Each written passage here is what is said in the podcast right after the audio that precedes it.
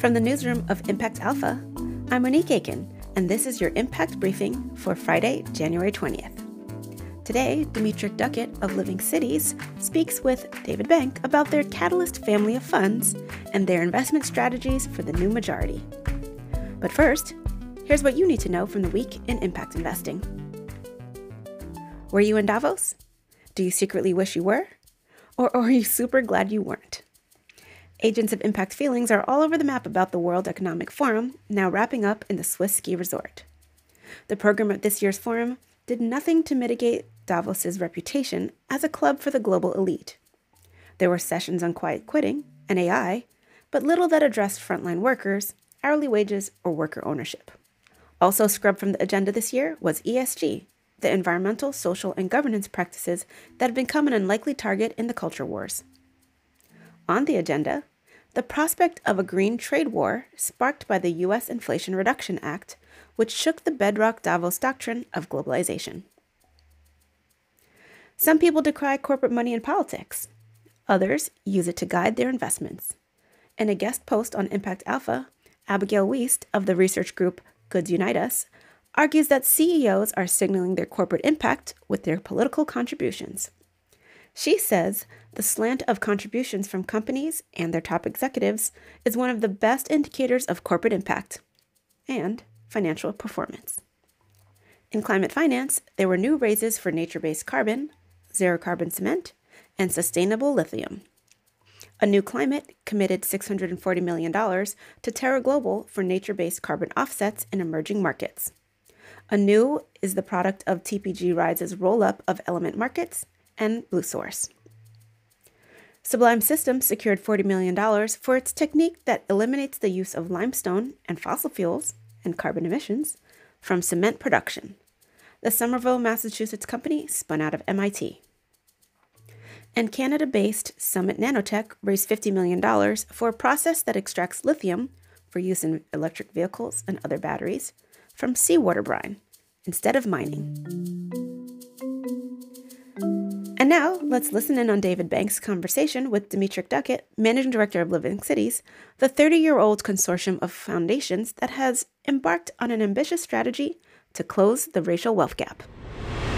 We've been tracking with you for for a, a, bunch of years now. Um, your strategy that you've got there at Living Cities around the new majority, and then also the the the Catalyst family of funds that that you've been raising. But I think you've been you're pushing on I think seven years there at Living Cities. I'd love to just get your perspective, you know, through all that's happened in that period of kind of where we're at um, on on the strategy. I mean, lots of progress, not enough progress. You know, some of both. You know, David, if I could say, uh, pandemic notwithstanding, your question would be so much easier. I've been here just about seven years. I come out of the private sector and other related spaces in finance. I want to care about things a number of years ago, and Living Cities eventually convinced me to come here. So I've led our place-based work, looking to create change in cities and and such for those who are underrepresented and undervalued and underserved. And as part of my contribution to our capital work, I was able to bring in a lot of my private sector lens into the consultative solution selling construct that's normal for me, but isn't always normal in the nonprofit sector. So we've made some real interesting progress here at Living Cities under my guidance and leadership that makes me very proud of the team. So you said pandemic notwithstanding, you know, pandemic uh, complicates the the question obviously in all sorts of ways. You know, um, for example, one thing I wanted to raise with you is there was a big surge actually in black and people of color, and I think particularly black women entrepreneurship in 2020, 2021. Um, uh, some of that was, you know, uh, entrepreneurship by necessity, as it were. You know, if, if other jobs uh, disappeared, but but also, um, you know, lots of lots of businesses being uh, formed, and I'm wondering whether that trend is, uh, you know, is, is sticking, and, and what's happening with you know those those companies and those businesses in terms of of growth capital and being able to really um, uh, become a new kind of strategy or a new a new a new policy direction as well. Well, David, we're actually holding that question with you. And the beauty of being at Living Cities and ho- holding the role that I do is that I'm able to take traditional financial constructs and add interrogation, investigation, innovation to them. Uh, so when I think about what shifted in 2020, 2021, it's not unusual. Back in the civil rights era, my mother was an entrepreneur, uh, in part because it wasn't easy for a black woman in the South in the 50s and 60s to go to a proper college and get the proper college degree and then become part of the professional realm that we take for granted now for most women. And so, what happens for communities of color is they actually do what they have to do to survive. So, we know that oftentimes we're sort of um, last in, first out. You know, it's a whole LIFO model. And so, what we saw in 2020 and 2021 as the economy became more complicated is that lots of people of color were among the first to either be laid off intentionally or because they tend to be overrepresented in service and labor demographics were among those where the world just went away. And so we saw ingenuity. So what we ask at Living Cities is, what can we do to actually help support that level of entrepreneurship, that level of like just enterprise. We did that as a government in the middle of the last century for white men returning from the Second World War. That's why we have the economy we have now. So our question is, how are we actually supporting these new demographics as, as the country shifts, including in moments like the pandemic? Well, that's a good a good uh, segue to, to the strategy and to the uh, investments that you've made in the earlier Catalyst funds, and then uh, tell us sort of what's what's coming up. So, for those who may not know us, Living Cities has been around just over 30 years, and we were, you know, basically built when low-income housing tax credits were first being pushed out of DC, and nobody knew what to do with it.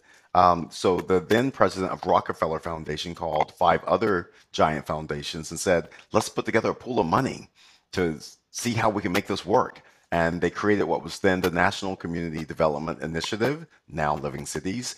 And that organization at that moment helped to actually expand uh, institutions we take for granted, like Enterprise and LISC, building out affordable housing as we move through our years, we move more into outcomes for individuals that led us through a number of different chapters. Happy to explore them. But when we look at the data that we've been able to disaggregate over the years, we've come to understand that there can be really amazing and sad differentials in what happens for people of color in entrepreneurship and wealth building versus white families and white individuals. So our strategy over time through those three funds, the third one we're building, has evolved in order to create the support we believe necessary for the middle of this century when we'll finally reach what we call a new majority, which means over half the country will be comprised of people of color for the first time.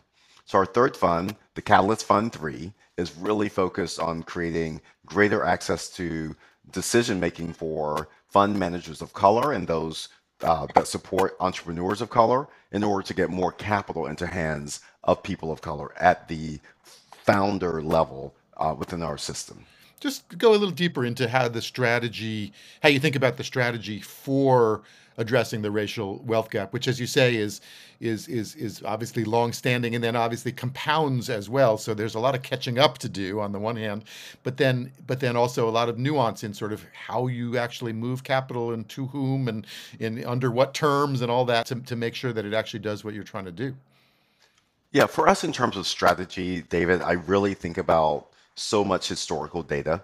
And the reason we are the US and we are at the top of the heap globally is because we've invested in our prior majorities, which has been principally white men. And when we look at demographics now, that's no longer sustainable if we want to maintain our global standing and our general way of life. I don't want to see moats around my house. I don't want to build a 10 foot wall because we have such incredible income disparities as we've seen in other countries and and the like, I believe we are this American people who can actually look at ourselves and say, what we did before served a purpose. Whether we like that purpose or not, you know, in, in retrospect, different story, but they got us here. So the question is, what do we want to see moving forward? What is available to us moving forward? So our strategy has evolved at Living Cities because we honestly believe that we need to support entrepreneurship and get more capital into the hands of BIPOC founders, women, and I say white women because we want to be sure to understand that people of color includes both genders. So it's white women and people of color, but those are the demographics that have been left out right, unduly over time. And when we look at where population demographics are going, we can't rely on white men to build businesses the way they did in the past. Thank you, right? But we can't be the America that we want to be if that's what we're still looking at. So, what do we do to shift our lens in order to understand that we're leaving battery power on the side of the road over and over and over again to just protect our way of life, our values? So beyond race, beyond gender, just run the numbers. I'm a banker. We run the numbers on every industry. So that's where I've been guiding us in our work at Living Cities across the funds. So Blended Catalyst Fund did make a shift a few years ago, somewhat in you know respect to things we were seeing with the murders of you know black men across the country and, and black women across the country we asked ourselves how are we helping to solve this notion of wealth and self-determination and what it means and so we push forward. We push forward. We pull data. I actually um, jokingly say to people um, when we talk about white wealth, black wealth, and the wealth disparities around race, it's really a seventh grade math problem. If white wealth is 225 years ahead of black wealth, again, as a measure, then how fast does train B need to go? If Train A is 225 years ahead. How fast does train B need to go? Just faster. so what happens in the nonprofit sector, as I'm sure you are well aware, is we think we only serve uh, kids with flies on their face. We think we only serve those who are emaciated, those who are homeless. We need to do all of that. That is true. And, and, and we need to reset how we think about wealth determination, opportunity. So for me, if we're trying to rebalance, and this is what I brought into Living Cities, then we have to look at where there's an opportunity for train B to go faster than train A. And when we look at our business ecosystem, the only place that happens is in high growth arenas, which is private equity and venture capital. I don't think it's the savior of all things, but it is one way to shift the dynamics. And I want us to at least interrogate what can happen, what should happen, what could produce greater outcomes in order to rebalance how our society and economy works so that it is way more equitable for all. And in practical terms, that's a, a, a, a strategy to to back uh, fund managers uh, uh, with with more reflective of the community, so that they can actually then look for founders and entrepreneurs and and, and enterprises that are also more reflective of the, of the community. Is and is that is that the notion that that get more capital into the hands of fund managers who who will who will then implement uh, uh, the strategy on the ground? Very much so, David. It's very intentional. We are s- systemic in our approach to everything. You know, when I look at a high growth outcome of venture capital funds we're building, you know, so fund to funds, I could do direct deals, 20 to 25 investments into founders, or I could support 20 to 25 fund managers who have an amazing track record, are emerging, growing, deserve the support, and they'll invest in an additional 20 to 25 each. That's way more systemic, systematic in an approach. So that's why we're starting this way. Uh, for those who don't know the data, many of us know it now. You know, some some 98% of all venture capital, some say 82 trillion under management, you know, it's it's actually managed by white men. That 2% is women and people of color. So that decision making power is built on an old model that served us for what we needed, or believed we needed, but it won't serve us well moving forward.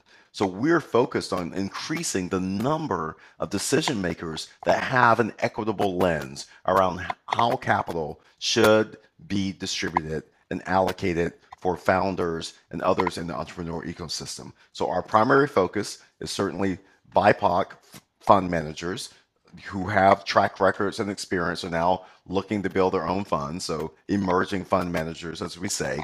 We're also focused on non-BIPOC fund managers, meaning, you know, like white fund managers who have a notable equitable lens in how they approach the work.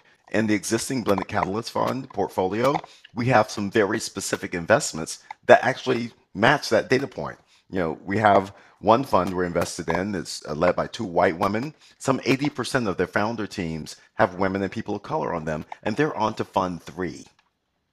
So they've done well, not trying to push the notion of only this, but they have an aperture that allows for it. And we also recognize that other intermediaries are starting to look at this as well. So we're curious to see how that progresses.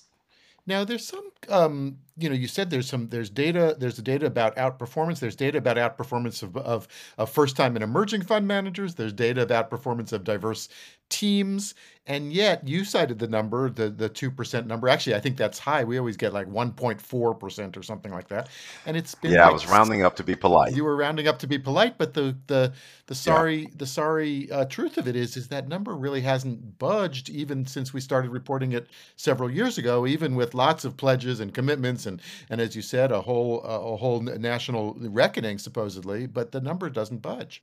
Yeah, and that's where we think we have something to do. That's why we believe that what we're doing actually can contribute to change. When I look at the history of living cities and our impact investing going back some 30 years, I mentioned earlier that we helped establish what we now consider to be normal around affordable housing finance. It didn't exist. We also, just some 15, 16 years ago, with our second fund in particular, uh, supported the growth of CDFIs. We also supported, no one lent to CDFIs 20 years ago, by the way. They got grants. And now everyone takes for granted how CDFIs, community development financial institutions, are able to get actual lines of credit to do on lending, whether it's small business or housing constructs. They've evolved. We help prove that out. We also help prove out that living Some of them have gone into the public bond market Yes. to, to, with with ratings and, and raise money that way, which is, which is phenomenal. way more efficient way. phenomenal and that was not common as you know just a couple of decades ago so we contributed to that because we believed that they were more deeply embedded in communities that are difficult to serve from a more formal traditional financial services perspective they've proven that out we're grateful we also recognize in our work that things like pay for success or social impact bonds have a benefit in shifting how government thinks about its obligations and its outcomes and also doing that while economizing in a way we think can be you know productive. So we were among the first to invest in pay for success constructs in the US and we had some partners that go to some of the investment banks and others who've since built their own worlds around that kind of construct so we're proud of that so once we prove out something we think we're trying to learn we move to the new next next so our new next next is how entrepreneurship can help drive what many people think of as equitable outcomes. Even when we think of you know LMI, CRA, whatever you want to think about helping those who have less, we believe that entrepreneurship is the answer, is one of the answers. So we want to support it, but in an equitable fashion. As you mentioned, the numbers haven't budged. Why haven't the numbers budged? That's what we want to know. So thanks to a wonderful grant from uh, the Kauffman Foundation, the Marion Ewing Kauffman Foundation, we were able to do additional research at Living Cities to build a third fund that we're that we're uh, standing up now. And what we've learned, and technically already knew, is that when you look at founder teams that are diverse, they tend to outperform those that are not. When you look at women, first time fund managers, they tend to outperform the market, yet they don't get the resources and support they deserve. So the question becomes why? It's a lens. For those who hold the reins, it's perceived as risk. What I say about risk is that it's no different than being three and going to the ocean for the first time and thinking, wow, that's really crazy. These waves and being really challenged, right? It's very daunting. But if you keep going back to the They're ocean, so big. yeah, it's big. But if you keep going back to the ocean, by the time you're 30, you just jump right in. The ocean doesn't change. You change. We change. So, my guidance, my advice, my admonition, even to those who are worried about quote unquote risk of people who aren't like them, who are pushing towards a new model, is to just think about that same analogy.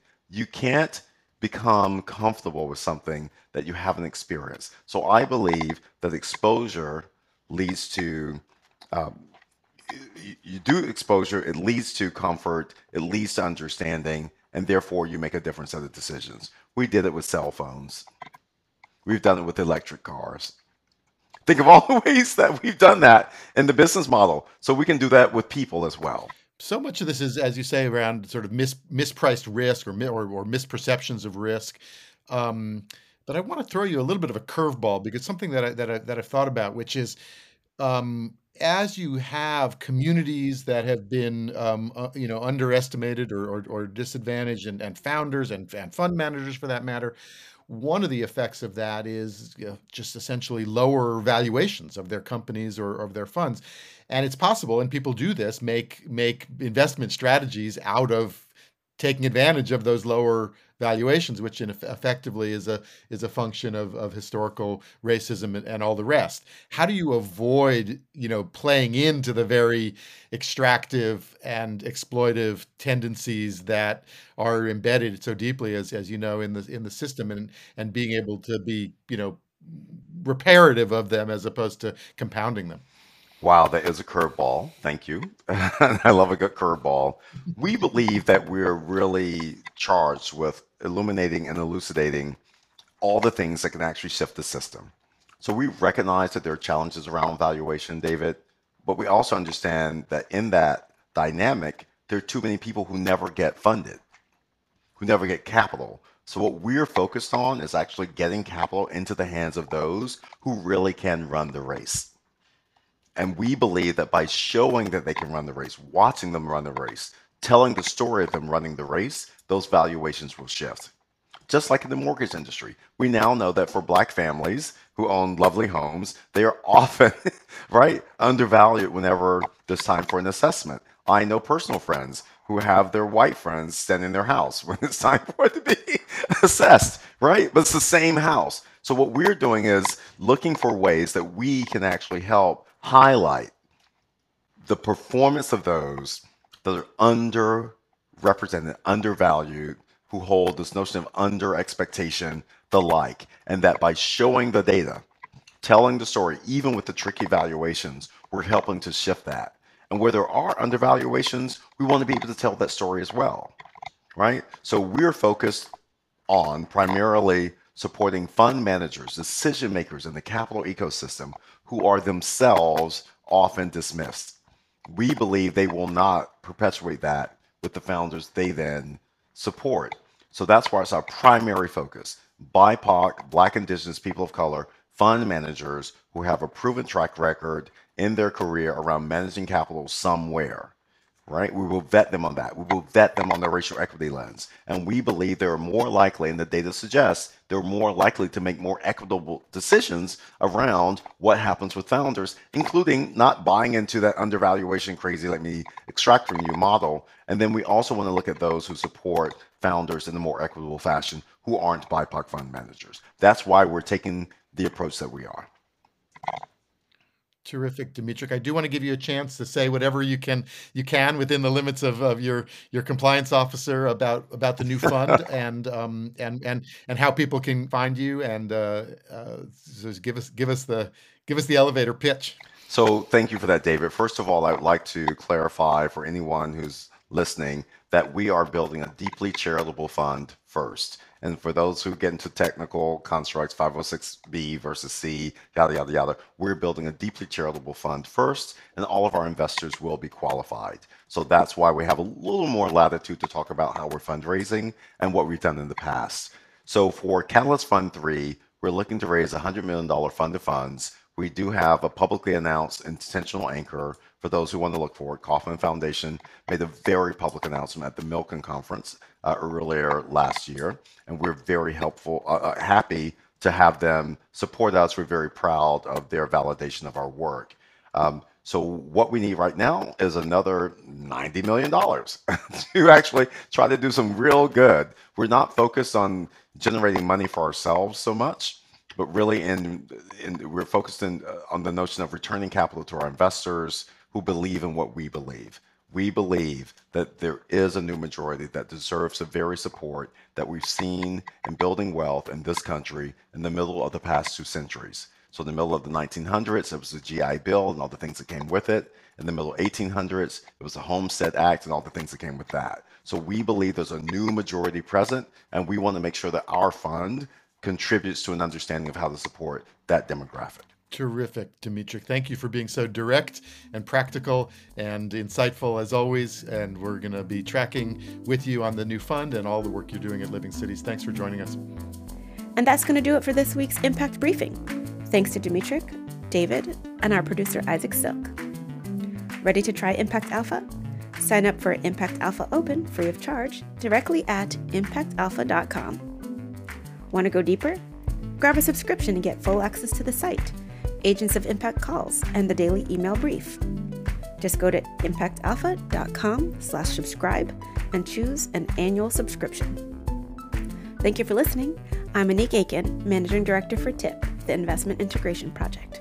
Be sure to check back for next week's briefing, and until then, take care.